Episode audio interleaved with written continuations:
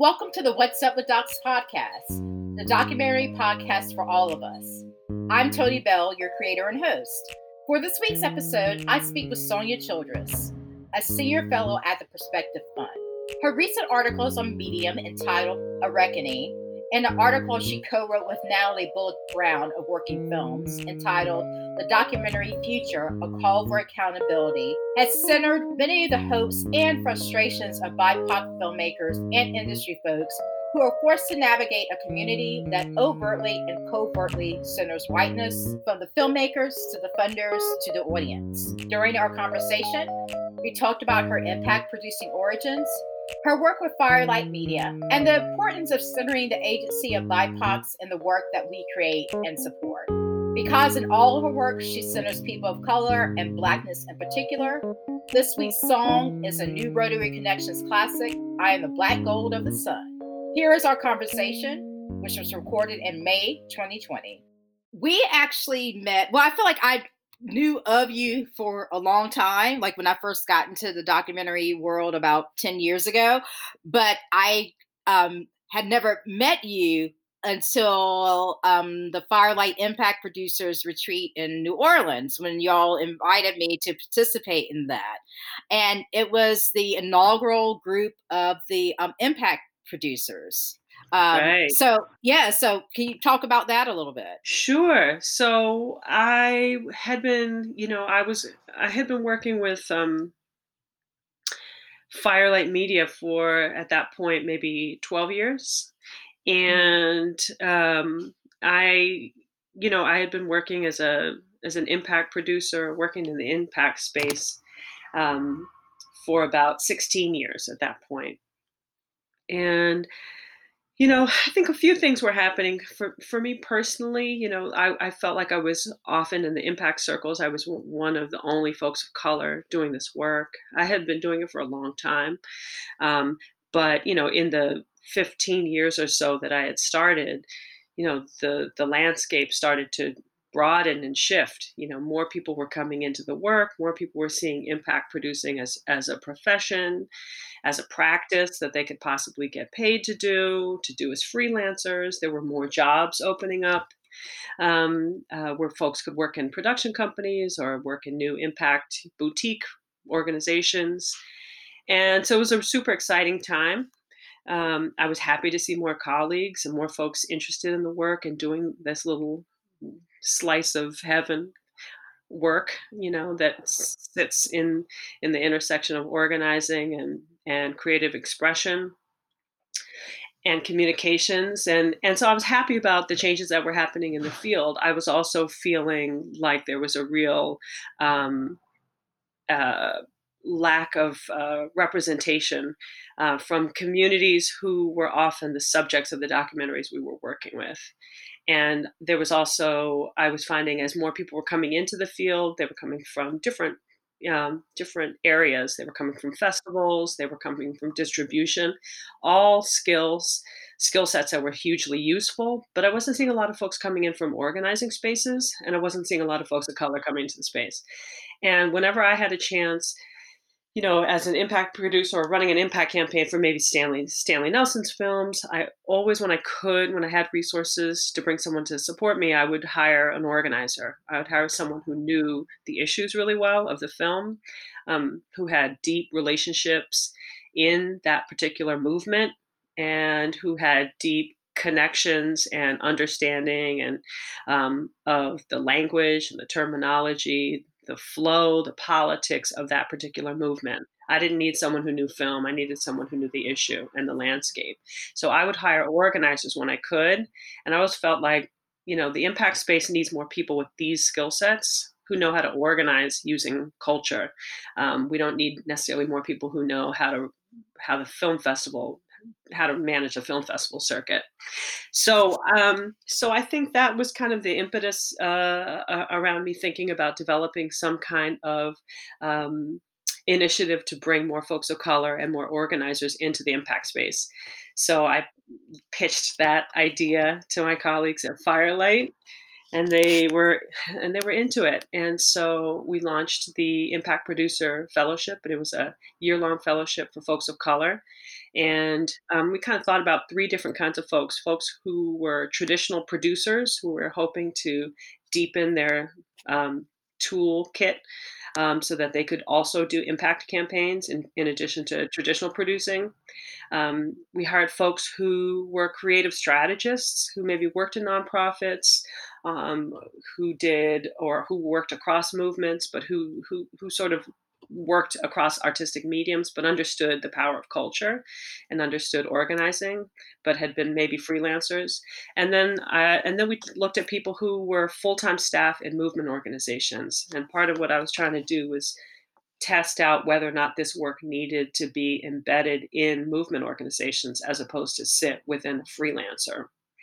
Um, and and also that you know if we raise the capacity of social justice organizations who often get approached um, to be partners on impact campaigns. If we had someone in house there who understood how to work with nonfiction that wasn't created for them but could benefit them, um, then that would help everybody's work.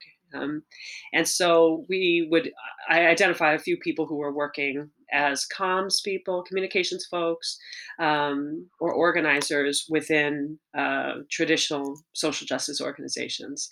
And so we had like three buckets of people that we pulled from, and we had an inaugural class of eight fellows of our first year, um, and and you were there for one of our retreats. Yeah, and it was a great group and a great learning experience. Um, and you know, I think you know f- that fellowship model is always great for people who feel like they're alone or one ofs um, to have community to build community but i think around this particular practice because it's so interdisciplinary i think it was helpful to have uh, a community of folks who could learn from one another learn about this this particular practice and challenge and challenge the practice.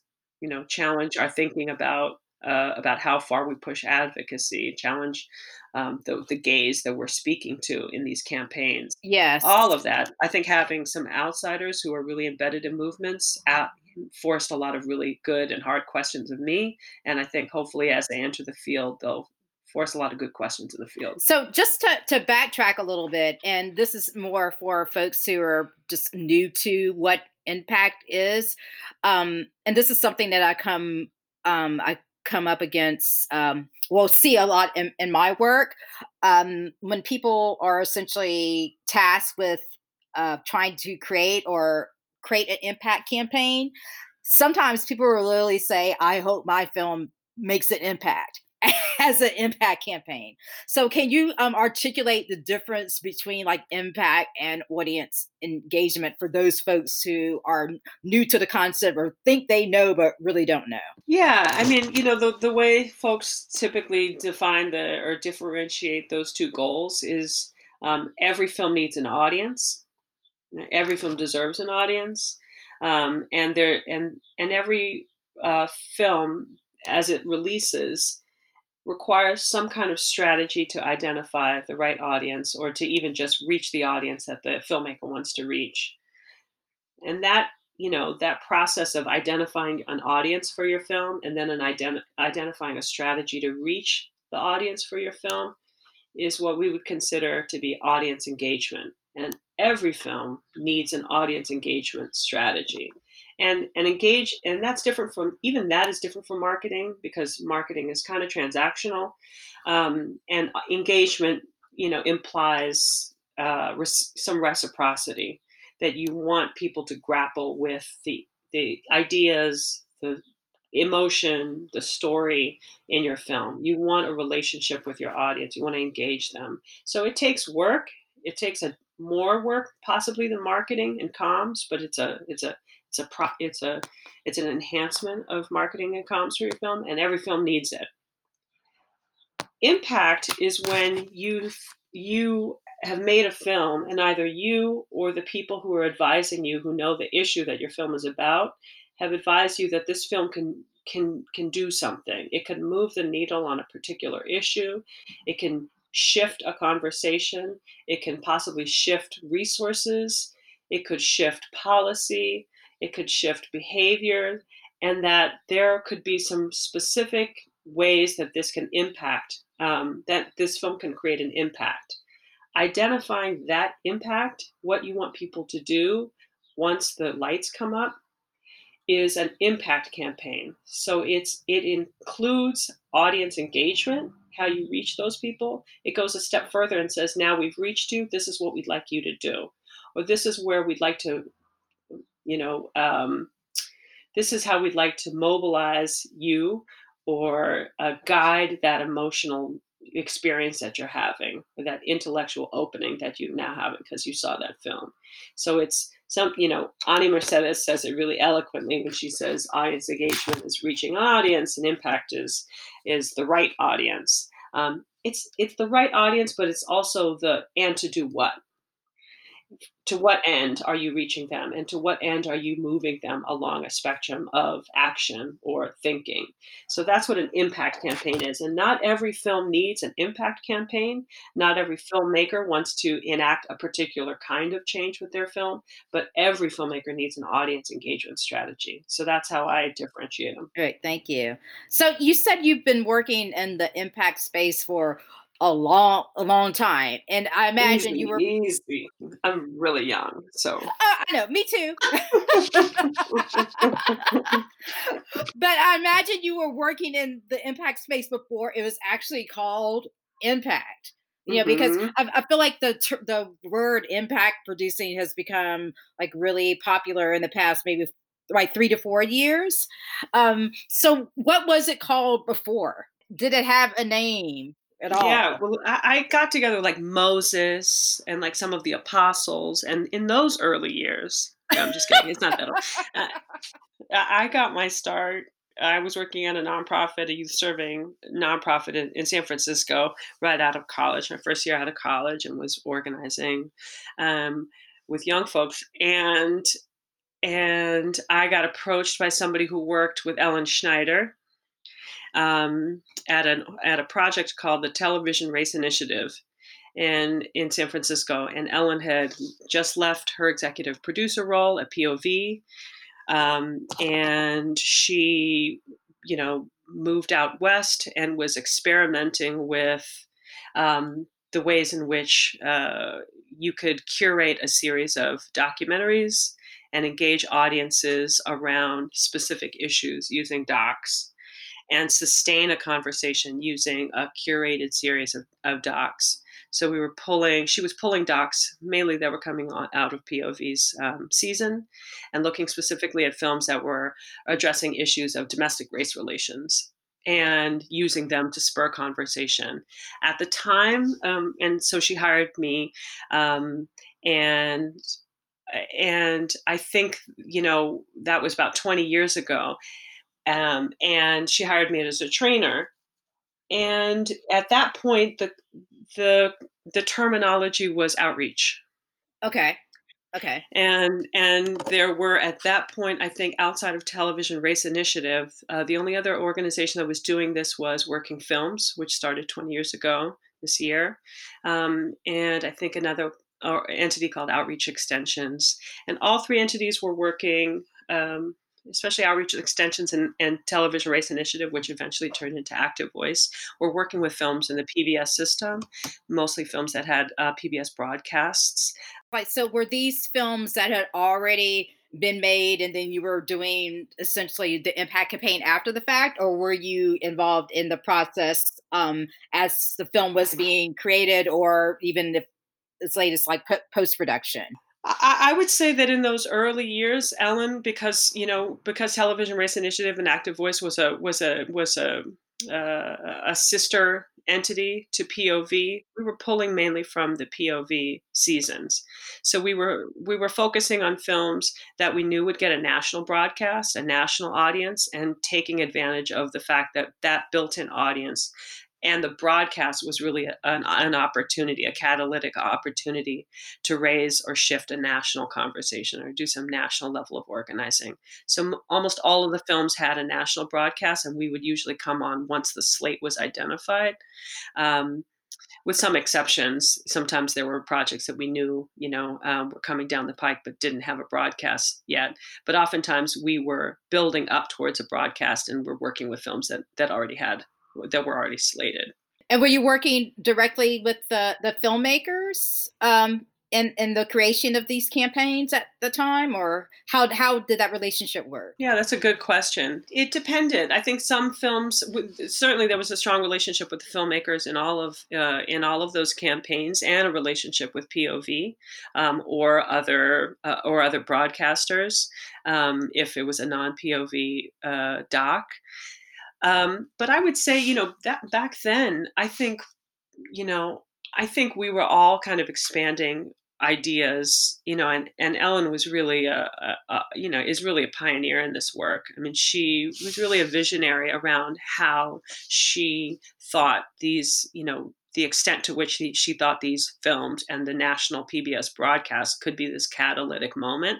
Um, and I think she just, you know, understood that from her years of programming films like Tongues Untied and knowing that these films were not just being consumed, they were speaking to movements, they were being bootlegged, they were being shared and discussed, and they were being used, and no one was harnessing that. No one was organizing that. Um, that was just naturally occurring. And what could happen if you supported that um, if you anticipated it, if you built something around that, if you built that. Um, so this was really kind of came out of that sensibility, but it was still really early and new. And so I think even in envisioning what a campaign could look like, what a year long campaign could look like, I think some of the filmmakers still were trying to get their heads around what was possible. And um, and certainly so there was a lot of education i think that was happening with filmmakers around what was possible.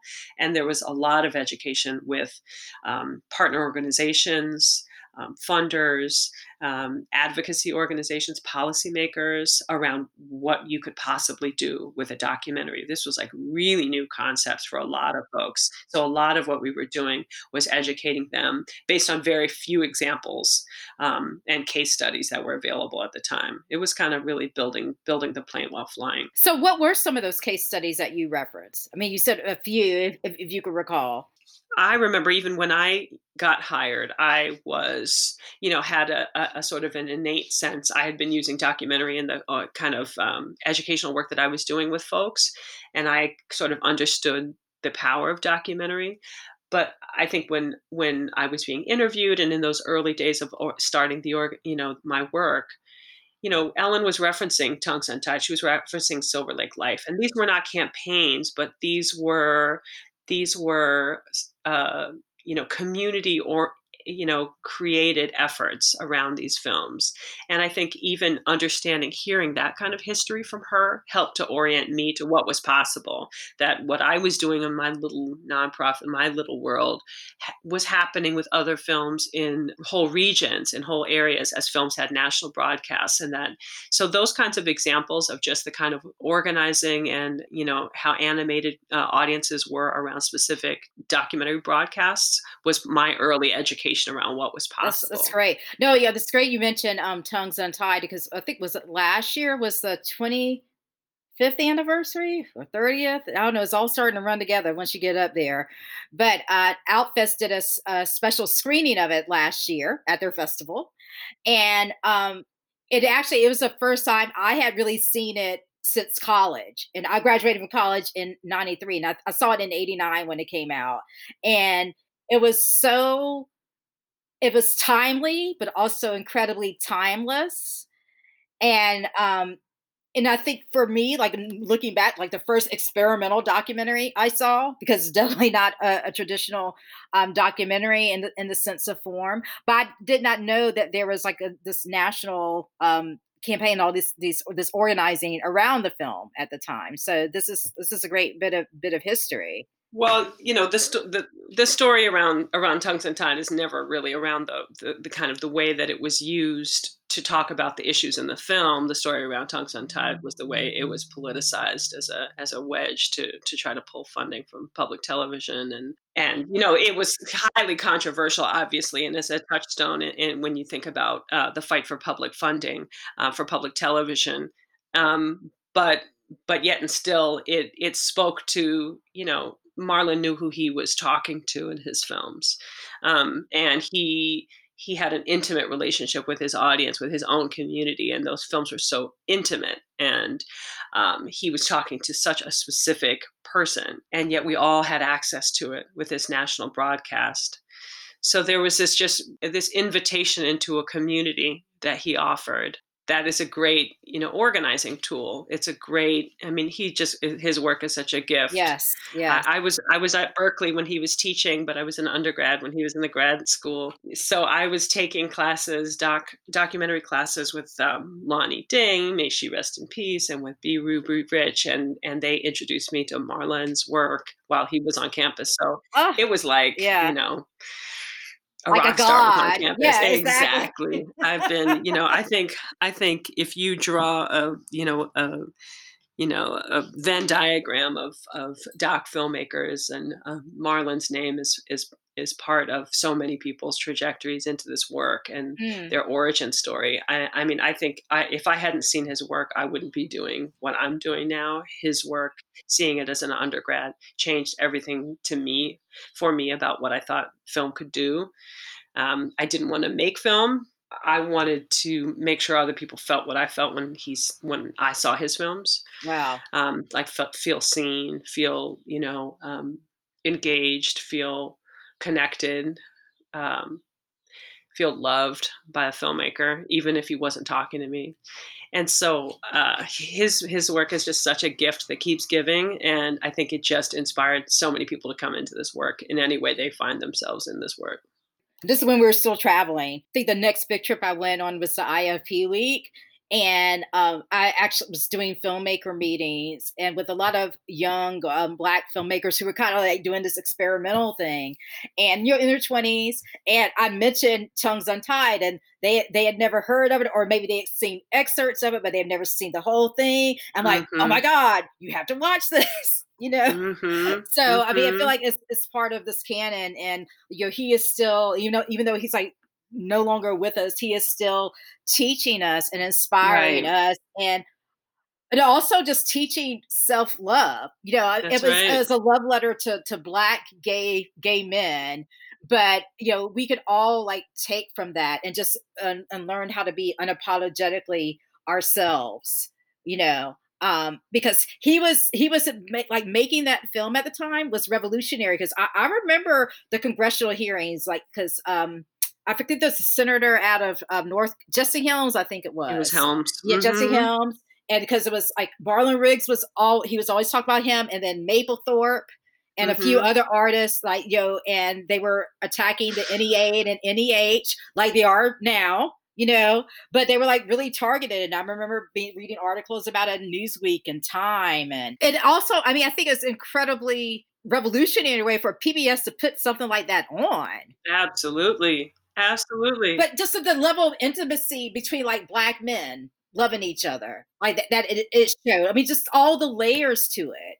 And all of his work. I mean, I think about I, I think about you know what ethnic notions taught me not just around media literacy but what ethnic notions taught me around my own history i mean that was a that was like a whole you know university course in 90 minutes i mean he was just it changed everything.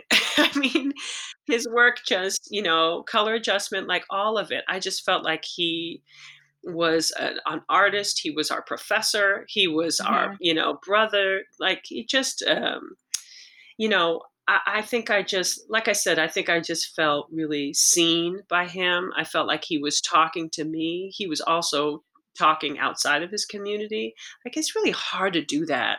It's really hard to do that and he was really gifted um, in that way and I, think i also just learned that that um, I, I mean, his films were the first documentaries that I really fell in love with, and um, and that I really ever paid attention to. And I think something about that made me think all films should should come from within communities and speak to their own communities, and all films coming from that perspective should make you feel seen and loved. And I went from th- having those early experiences as an undergrad coming into, you know, six, you know, four, four years later um, or six years later coming to documentary through this impact work or outreach work and then I was experiencing really different kinds of documentaries. And I remember just thinking, this work is really important. These films are important. The issues are important. But I don't feel like I felt with Marlon's work. I don't right. feel like I'm being talked to. I don't mm-hmm. feel like this person thinks I'm their audience. I don't feel like uh, I feel like I feel the filmmaker's curiosity. I don't always feel the intimacy. Um, and I, you know, as much as I, you know, his work was my entry point into this into documentary. Um, I think I spent a lot of years in those early years working with documentary searching for that feeling again. And I, to be honest, I didn't really feel that until I really found like a, a intellectual home of Firelight, because mm-hmm. I think the ethos of Firelight was much more about cultivating filmmakers who were coming from that same mentality of speaking to within. I mean, certainly telling whatever story they want to tell, but many of the stories coming out of the Firelight, um, especially the documentary lab, were either trying to do that work of educating our own communities or speaking to our own communities. And um, it, you know, it took me a while to get to that place where I felt like I was back home in documentary, um, but I was glad I found it. Yeah. So talk about Firelight and also about this concept, quote unquote, hashtag decolonizing docs there has been a lot of talk about that in regards to decolonizing documentary from the perspective of the industry, the audience, and the filmmaker, like how we see ourselves, you know, are we being the authority in our story? You know, um, because we have these this lived experience. Um, so, how did your work with Firelight kind of tackle that? And what were some of the things that came up with um, like the documentary fellows and also maybe the impact fellows where you had to try to dismantle some um, of this internalized really oppression that we all are have to deal with because we're born or we're raised in this this society I know it's a big question. That is a big question, Tony. you asked all the questions. You know, I mean, I think you know this move to you know decolonize documentary. You know, I think if you pull back the lens a little bit, I mean, first, you know, I, I, I you know, I, I've used that term and I've organized conversations around that term and and and been part of conversations with that term and i know that that terminology alone is pr- problematic the decolonial experiment the decolonial uh, objective um, didn't you know comes from somewhere. It has a context. That context is around land. It's around sovereignty. Um, so i you know i'm cautious. To use a framework that was is really you know comes from a context of physical sovereignty and and, and land uh, and appropriation. And i don't i don't want to i don't want to misuse that term decolonial. Um, and also it's also in uh, in opposition to it you know and i think part of what is frustrating is that we are constantly defining ourselves in opposition to either a white supremacist um, or colonial framework or mentality, um, a capitalist system where you know our identities are more than what we are opposing or what we are oppressed by or feeling constrained within. So it's not a great term to describe or define this movement that's happening, this culture shift that's afoot, um, because it's it's it's assuming that it's all just in in opposition to something negative, as opposed to coming from a place that's very forward thinking and progressive. Ronell and I were um, we were at the Big Sky Documentary Film Festival, and um, we were we had a meeting with some um, indigenous filmmakers. Well, I think I asked a question about de- decolonizing, and one of them brought up the fact that maybe we should focus on indigenizing spaces. And um, I thought that was like such like that was such a mind shift for me mm. because you know because it decenters whiteness and right. it decenters colonialism. I'm like, oh, okay, I like that a little better. And that feels like less pressure right. in a way. Right. Yeah. So we're still grappling, you know, I, I give, I mm-hmm. extend mm-hmm. grace to all of us. We're still grappling at the right words, you know, the right lexicon to kind of define what we're, um, what we're trying to build. But I would say that, you know, this, you know, to me, you know, when I see the shift that's happening with documentary film, and if we use that decolonized frame, whatever language we're using to frame this work, I mean, I see it as a response to um, the fact that we're we're working around a form that has its roots in colonial extraction. It has its roots in white supremacy. It has its roots in observing uh, individuals who were not seen as human in the same way as the person behind the camera and who were meant to be examined and whose experience was meant to be interpreted who who was not seen as the audience or the beneficiaries of that work. And that's the colonial that is that is the that is where this form comes from. That's where, where this form was birthed. You know it's very difficult to excavate um, the norms that were built into this form um, uh, from this form it's this form that's so beautiful you know um, right but but mm-hmm. but the fact is that that the norms that are baked into this form and and also the norms that are baked into the field really come from this place that's uh, racist and a form and an arm of of imperialism.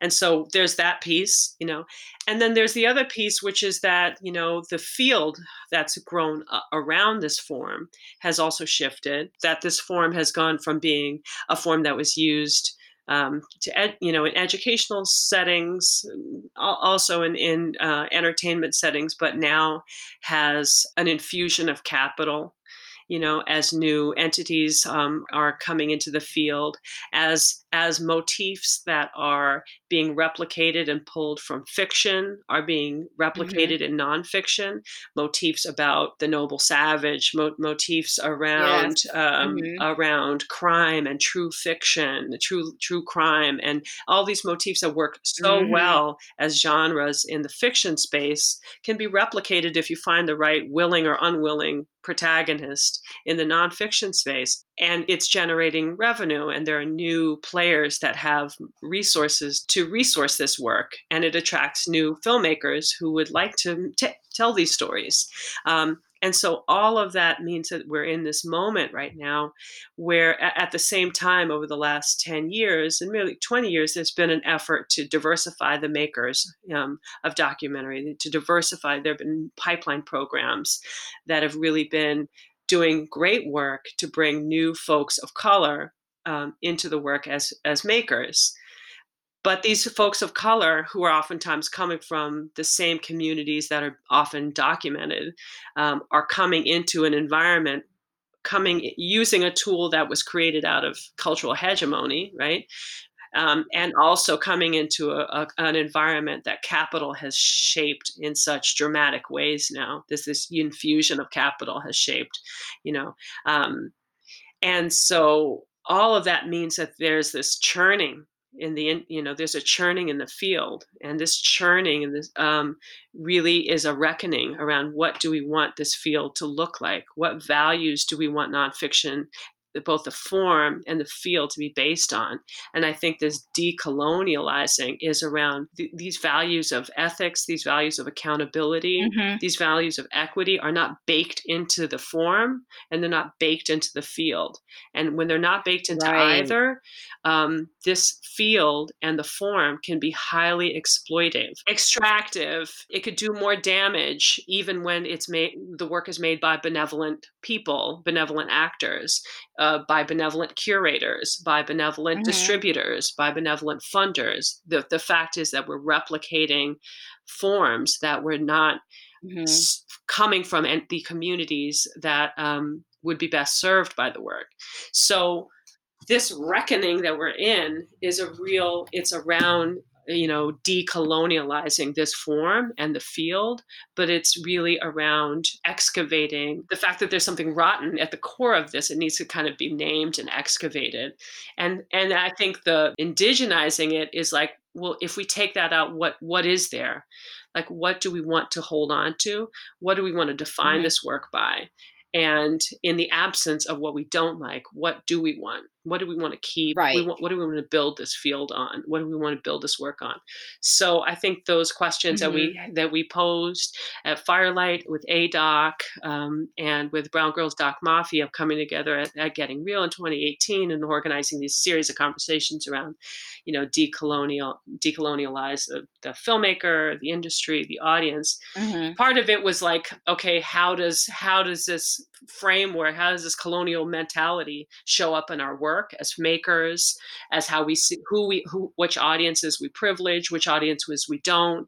Um, how does how do you know how does the colonial framework impact us navigating this industry? And then the other piece is if all that wasn't there, or if we ignored all that, what do we actually see? What do we want? What, do we want this field to look like? How do we want to make films? Who do we want to speak to? How do we how do we just create something new? And I think that to me is what's so exciting about all this decolonial work right now, however we call it, is is the naming the problem and being really clear, but also moving to the next thing, which is okay. Well, what what what do we want this field to be built on? And also, I think being really specific about the the solutions because you mentioned the accountability piece, and I know and the work that I do um, when I'm reading through applications um, um, and proposals. One thing I ask myself when I'm reading through it, particularly if it's a, a filmmaker who is not from the group that they are shooting, is um, do they have anybody from that group on that team?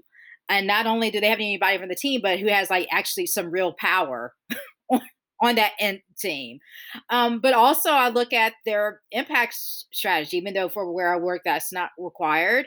But um, and just how things are written, um, because I've seen you know proposals by uh, about films about Native Americans and written by a non-Native American person, and they'll say that th- there have been no documentaries made about Native Americans. And I'm thinking, um, well, you know, Google is your friend you know, you know, and, or like this story has not been told. I'm like, mm, you know, some people are telling it. You, you know, has not been told. Yeah, you, you, yeah. I'm like, so, I, and I actually I had to have like conversations with the filmmakers. I'm like, like who, like, and really making them define, okay, who first of all, you probably shouldn't word it like this if you want to get funding. But the second, like, who is your audience? You need to, and they're like everybody. I'm like, no, because people who are in these circumstances know about their circumstances. So, yeah, but making them actually define and and say, and there's and there, I think there's still this um this inherent belief of like what is of of what is considered normal and like i kind of bring uh it makes me think about Daryl Gates of all things. I make these weird connections, but but you know, back in the day when this is pre Rodney King, before we got it on the video, but you know, there was police beatings of black and brown people, and you know they were doing the chokehold at yeah. the time, and you know, and there's this Daryl Gates is quoted many times saying, you know, black folks just didn't have like normal circulatory systems, right? So they started calling like the black and white police cars like black and normals you mm, know mm-hmm. and there's this sense that you know essentially in this world the society we live in particularly in the us white is considered normal and you must cater to everything that's white right and that is not the case because and this is like some of the brilliant work i think firelight does is like we can we are our own audiences like within our communities and within communities of people of color is it important for filmmakers of color, and this may be kind of like a, a duh question, mm-hmm.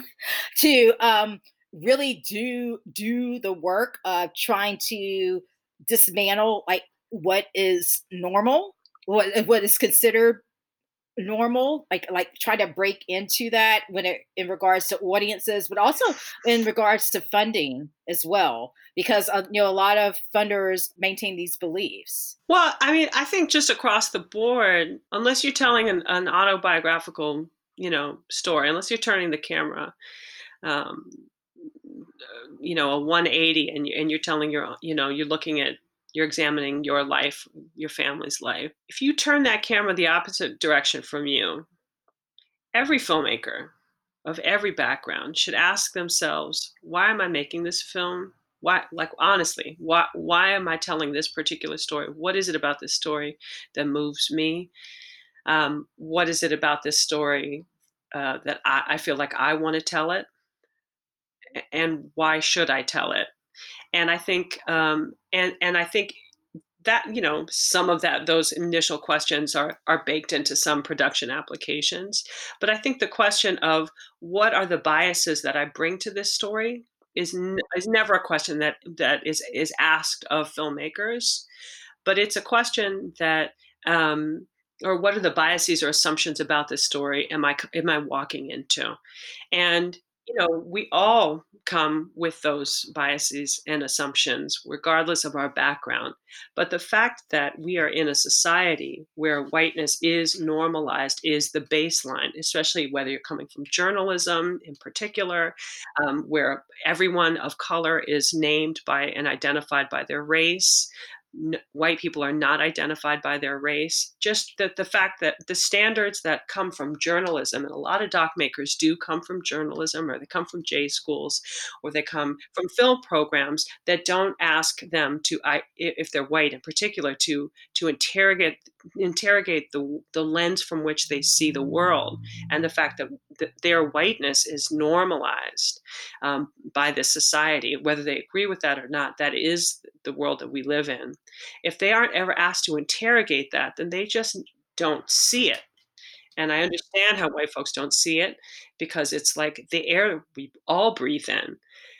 Um, but it, but, but folks of color see through that lens all the time because we are defined by our race we we we have to define ourselves and our work by that way because that's often how the work gets funded. That is how we are seen when we walk in the door. That's how we're externally defined. And we have to conform to that sometimes just to position ourselves in this work in any field but we have to. Um, white people are not asked to speak for their communities and they're not asked to interrogate how their whiteness influences how they see other communities who they want to tell stories about.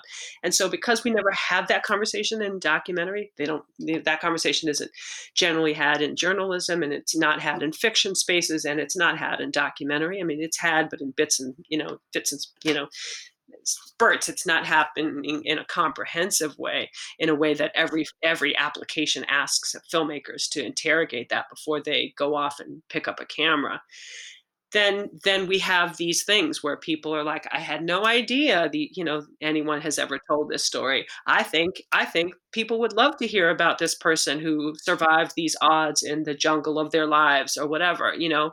And they are talking to their own people. They've never surveyed. They are not from that community.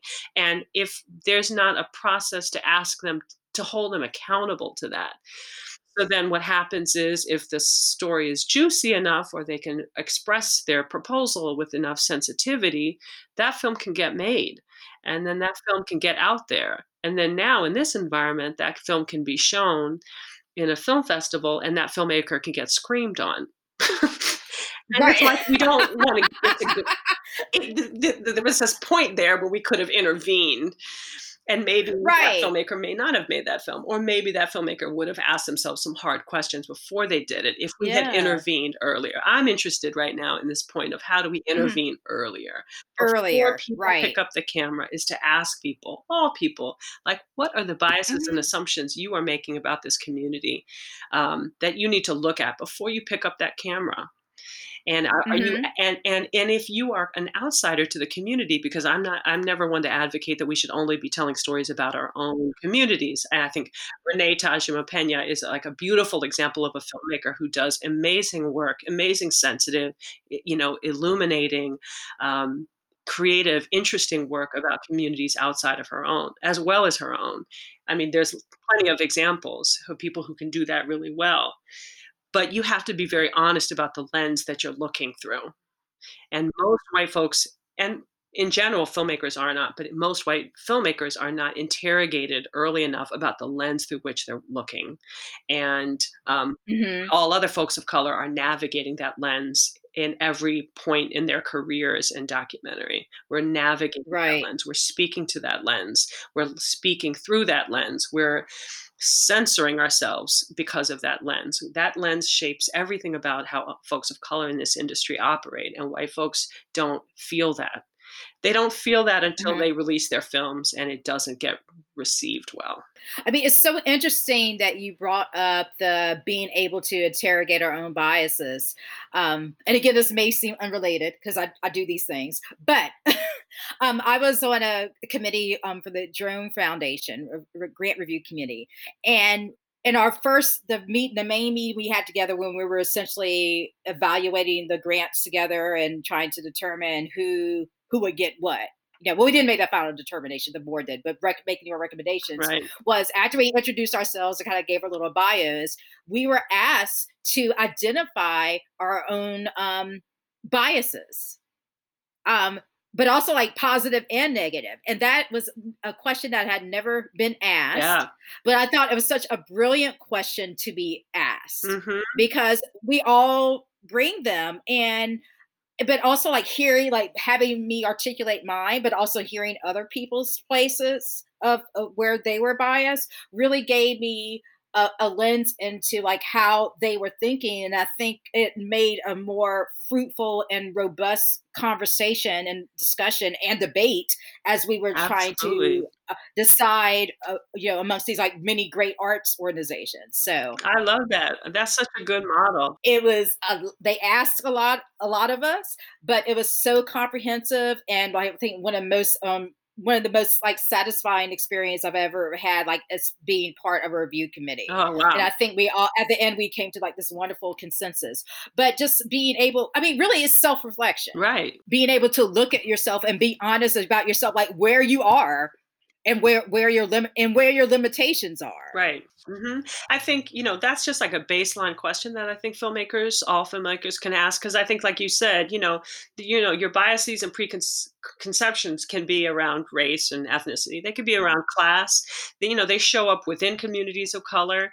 Um, you know, uh, class shows up, um, you know, heteronormativity shows up, all your stuff show generational stuff shows up. So I mean, you know, I think it's just, you know, again, I don't I don't think these should be censoring questions, but these should be just a, the internal checklist that happens as you tell a story about a community that, that is or isn't your own. And I think the, the clearer you are about the lens with which you are operating and you're looking out from, the the, the more honest that work is. Because then I know that you know who you are, and and and you know who you are in relationship to the people who you're documenting. You're honest about that, and maybe those questions will encourage you to not make that film or maybe those questions will encourage you to make a better film or to make a film that is actually in collaboration with that community instead of about that community for a different audience. It, you know it's going to shift something because it's coming from a more honest and self-aware place and i think our field doesn't necessarily reward honesty and self-awareness it rewards entertainment um, it rewards you know what who can make a satisfying emotional experience um, and that satisfying emotional experience to one audience can be uh, you know offensive and extractive to another. So I, I think because that because we're not valuing self-assessment that self-assessment piece. And i think you can build in beyond that. You can build in other checks and balances to ensure then that you know if you do move forward with your film that it, you're still holding yourself accountable in some way. So these questions like you're looking at when you're looking at grant proposals is you know is someone on your crew in a position of power from that community? There, there are ways to hold if you don't come from that community you've done your checks and you know you've done your self-assessment you're like i still want to make this film because it still fascinates me or this i still want to make this film because i think it's an incredible story that moves me personally. Okay you know more power to you. Hold yourself accountable in a real way though.